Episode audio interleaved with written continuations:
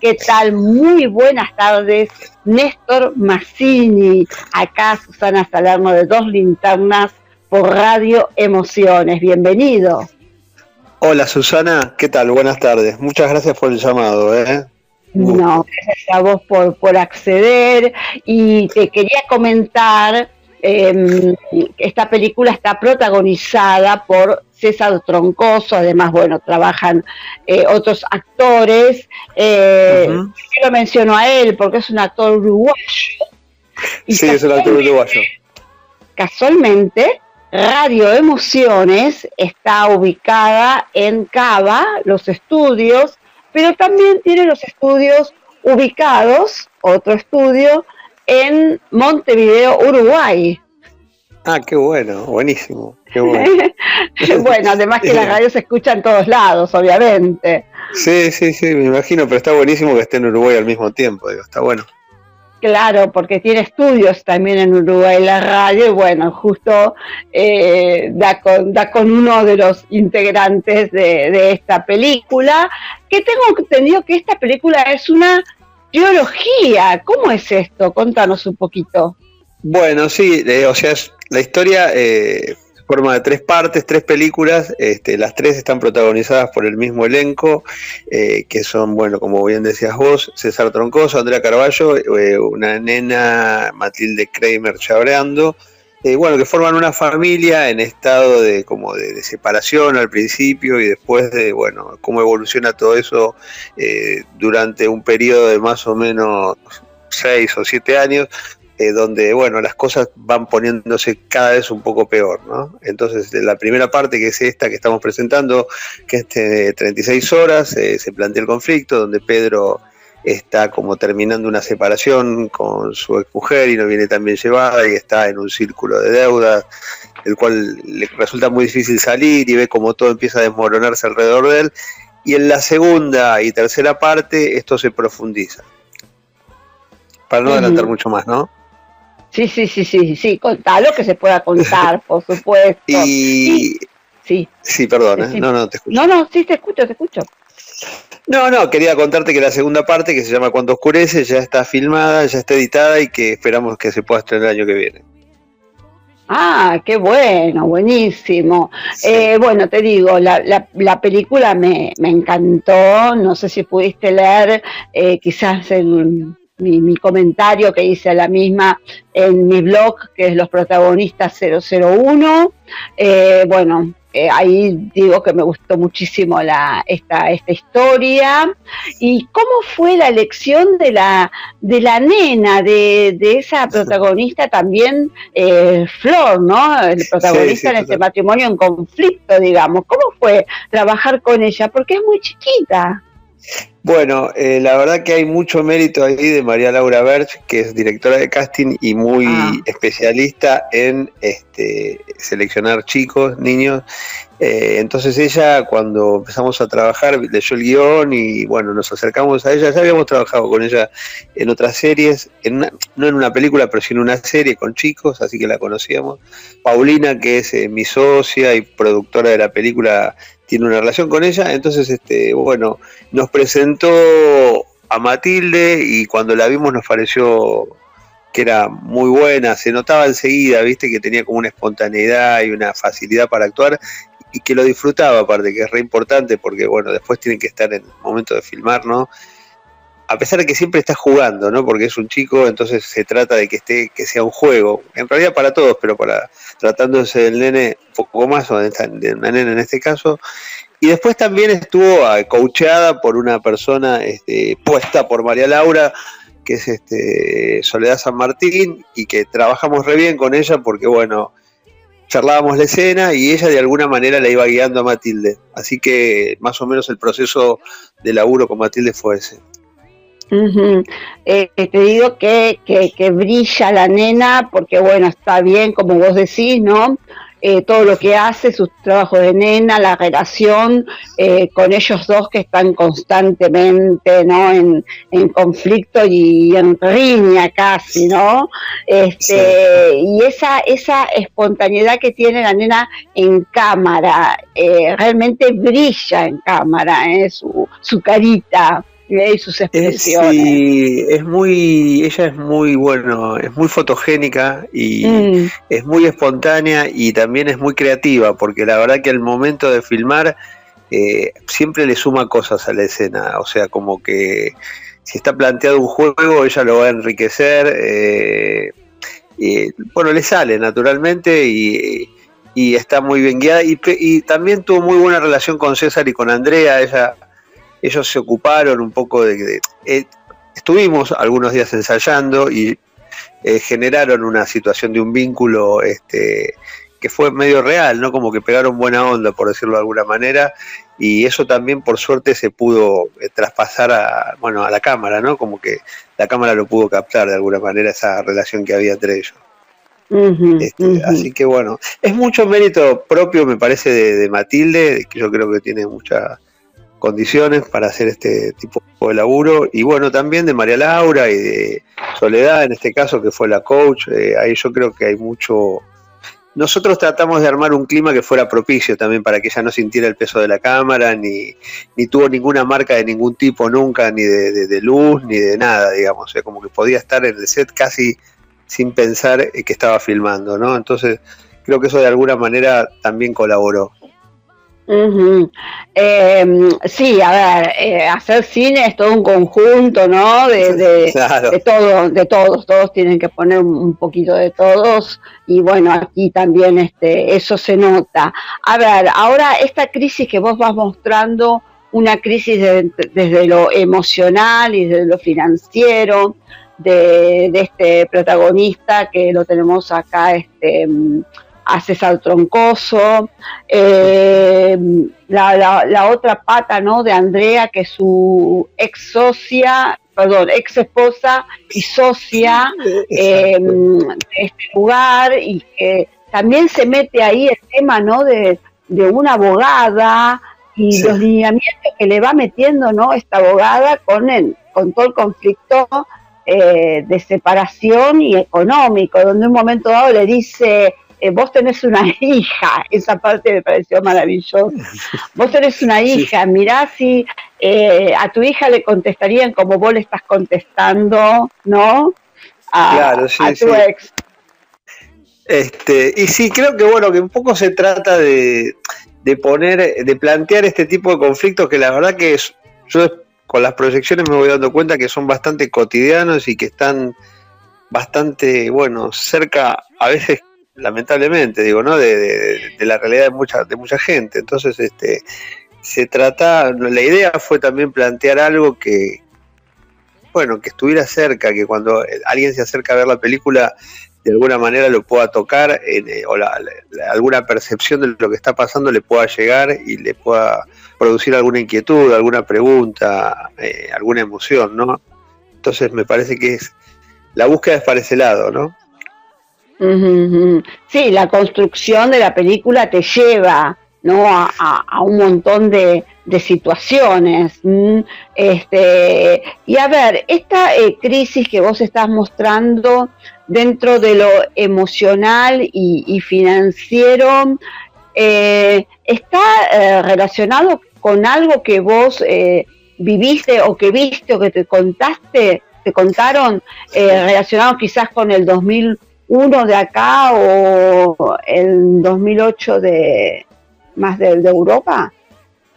Mira, eh, en realidad eh, yo creo que, o sea, la crisis, eh, los estados de crisis económica son algo que nos van pasando todo el tiempo, digo, o sea, como que es global. por un motivo, claro, y por un motivo por otro siempre estamos como, viste, en un tironeo, no se terminan de acomodar nunca las cosas, entonces eh, hace muchos años que eh, estamos así en, esta situación de, bueno de crisis, ¿no? De que no se puede armar un esquema donde uno esté claramente, donde se pueda ver con claridad qué se puede hacer y tener algún tipo de tranquilidad. Siempre hay mucha inquietud.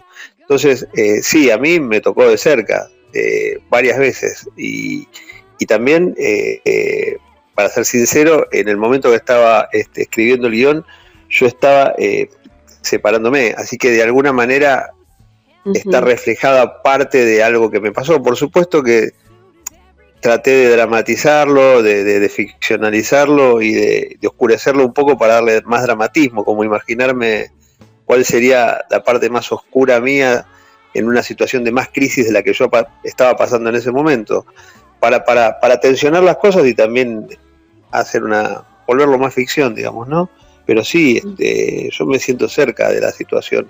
Y también de ciertos mandatos, eh, como que yo creo que el protagonista de la película está preso de su cultura también, de, de, lo que piensa que tienen que ser las cosas, y como no le salen como él supone que deberían ser, este, entra en crisis, digamos, y se pone violento por esas cosas, ¿no? Por, por esos motivos, digo, ¿no? No sé si me explico más o menos. Sí, sí, sí, perfecto, perfecto, excelente, sí, sí, sí. Sí, es lo que más o menos, ¿no? Este, lo que se ve en pantalla. Eh, yo te, yo en un momento dado pensaba, digo, este hombre se va, se va a matar, porque lo veía tan ahogado, ¿no? Eh, eh, bueno, en lo que ya repetí en varios momentos, de lo financiero, este, lo emocional, ese ahogo, esa asfixia eh, constantemente que, va sufriendo. Eh, también Hay que como mandato a que uno le tiene que salir bien las cosas. Entonces, si uno y tiene que conseguir más o menos establecerse económicamente, armar una familia y poderla armar y sostener y que no se le venga abajo, entonces cuando todo eso que uno va se va construyendo de chico, después en la realidad es difícil de sostener o de plasmar, eh, bueno, eh, para mucha gente, otra gente lo consigue, obviamente, pero digo, cuando no se consigue, eh, yo creo que lo que le pasa al protagonista es que se siente muy mal con él mismo, se siente que fracasó en casi todo lo que pensó. Entonces, este, eso es lo que lo lleva a entrar en crisis y a ponerse mal, ¿no? Como a no poder resolver las cosas más tranquilo, ¿no? Sí, sí, sí, no, no, pobre le, le, cuesta un, un, montón todo lo que le todo lo que le está pasando, inclusive está muy bien eso, ¿no? Eh, la contención del padre y cómo le habla el padre, ¿no? Eh, este Héctor Vidonde.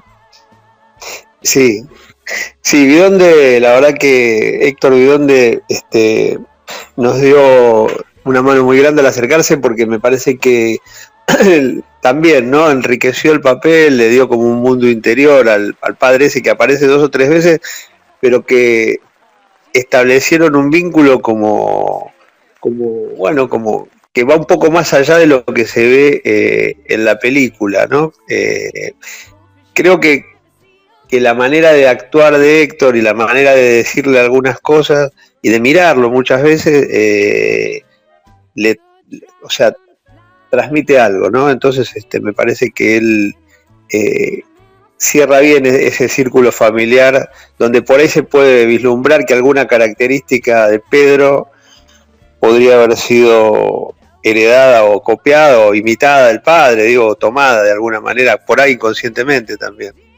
Eh, claro. Me parece.